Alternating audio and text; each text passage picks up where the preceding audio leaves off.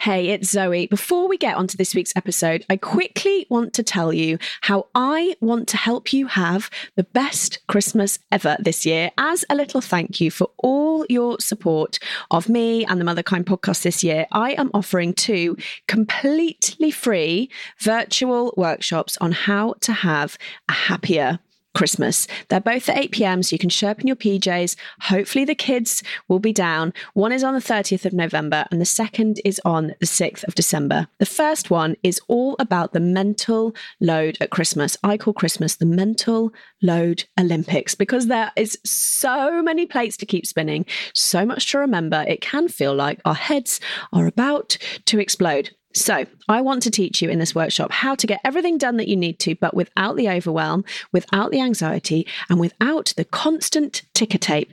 So, that is the first workshop on the 30th of November.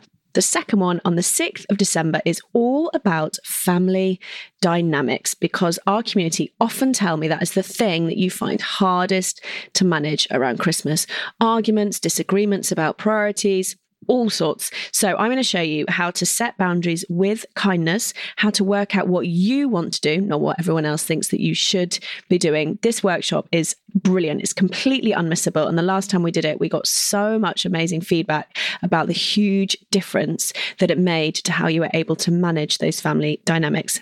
Now, I've got to tell you about the business that is sponsoring both these workshops, which enables me to offer them to you completely free. Create Gift Love is the UK's leading keepsake gift creator, despite only being a small business tucked away in the New Forest. All their products are handmade and sustainable. And here's the best bit they do next day delivery, which is amazing because I am always last minute with my gifts or I've always forgotten someone. So at home, I've got the personalized keyring that I love and the coasters, which my family absolutely love. Last time we did these workshops, we had over a thousand of our community join us. So you do need to register your spot. So just go to motherkind.co forward slash Christmas. That's motherkind.co forward slash Christmas. Or if you click the text below wherever you're listening to this, you will see a link. Click on that, register, and then you will get the link to join us virtually. I cannot wait to see you there. And let's all commit together to have the best Christmas ever. On to the episode. What I think, I hope I'm trying to teach them is like, you can figure this stuff out.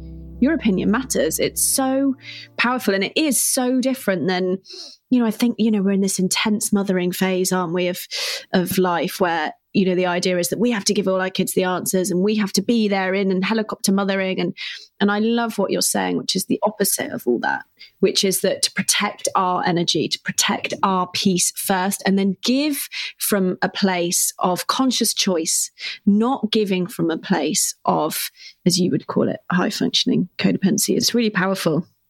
The generosity though you know Zoe that comes with you know what would help your kids so much more than you doing their homework for them or you fixing all their problems is being able to tolerate their upset feelings, allowing them to feel the way that they feel, being with them, asking them, Oh, it looks like you're having big feelings.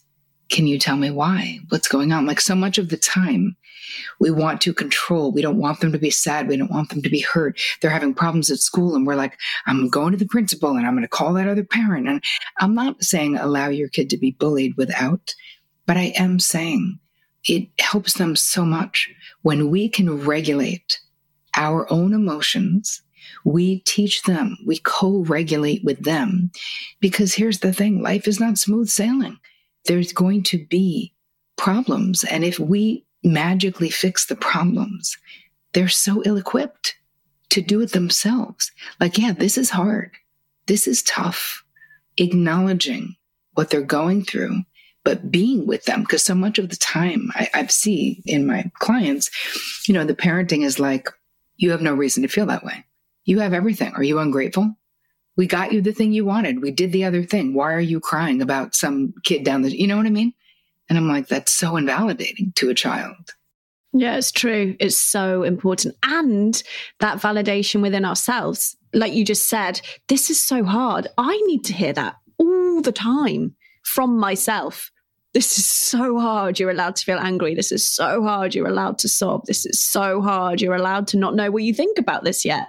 Just that permission for it to be hard. It is really hard, isn't it? As you said, we haven't been taught about boundaries. We haven't been taught about codependency unless, you know, you were lucky like you and I, you know, I was 21 when I went to therapy. So a few years after you, you know, that is so rare. And that is, I think, you know, where my passion and mission comes from, because I just wish that, you know, more people, particularly mothers, could have some of these tools because they are so life changing, aren't they? Particularly boundaries, I think. Agreed. And self care in a real way. And that's internal boundaries, right? Where we don't have to do it all. We can't do it all. We need community. We need to rest. We need to prioritize our health in a real way. And I think that really that whole outdated mother as, you know, the person who would give anyone the shirt off her back, where I just want to be like, Betty, keep your friggin' shirt on. Like, why is that a good thing? Be discerning about who has access to you. Be discerning about where you are bleeding your bandwidth because it's limited. Allow yourself to rest. Allow people to help you. Ask for help because this is another thing with high functioning codependence.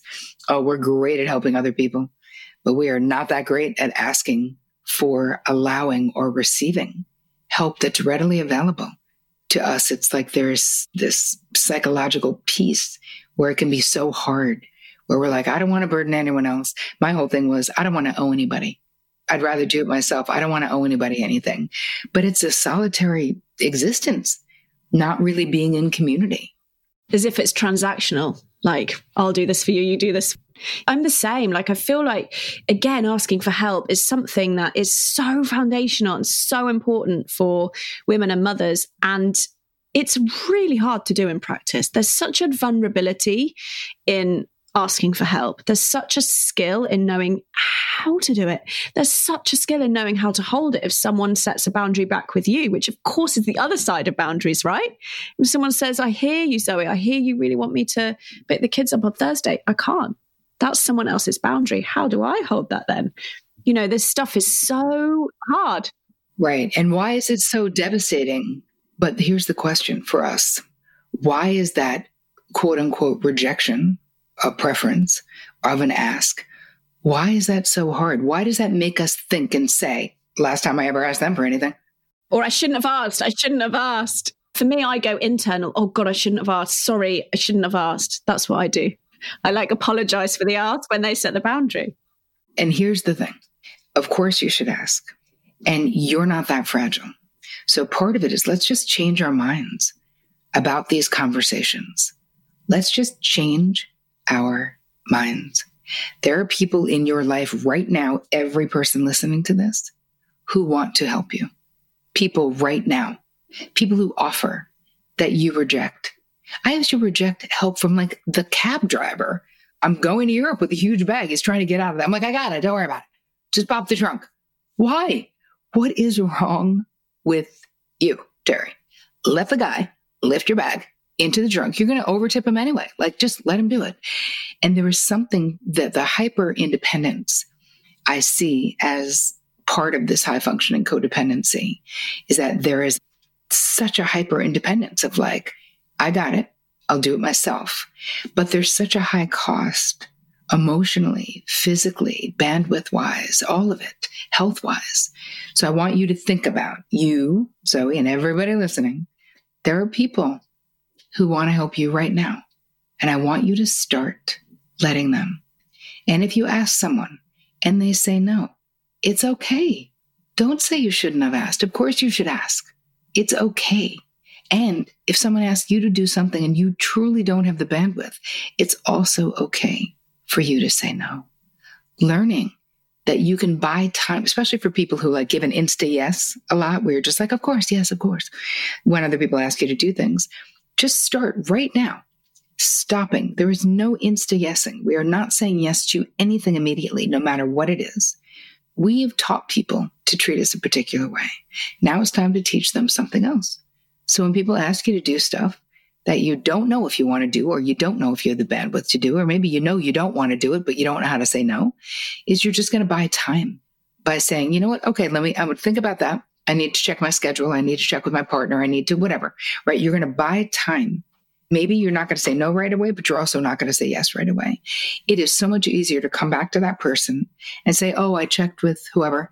And actually, we're, we're already, we already have plans on that day, but thank you so much for thinking of us. I hope you guys have a great time.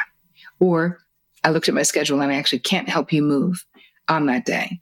Or if they ask you to help them move all day on Saturday, you can say, I looked at my schedule. I can help you from 12 to 2.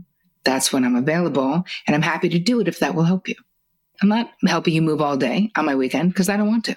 That's why I don't want to. Now, you don't have to say that, but there's nothing wrong with not wanting to and giving a limit, right? That's why your boundaries, they're not all the same. Your preferences, desires, limits, and deal breakers, they're of not of unequal importance, right? It goes from sort of a preference is a nice to have and a deal breaker is a must have. So that's why you must know what those things are. But when you start to give yourself permission to be more authentic, to be more honest, your life will change in ways that you will feel so much more seen, heard, known. And really, the world, we need you guys. We need you, your authentic self, not your, I'm saying yes, even though I want to say no to be nice self, because at the end of life, that is very unsatisfying for everyone. Yeah, well, that's, you know, one of the top five regrets of the dying, isn't it? I wish I'd lived a life truer to myself, not what everyone wished of me.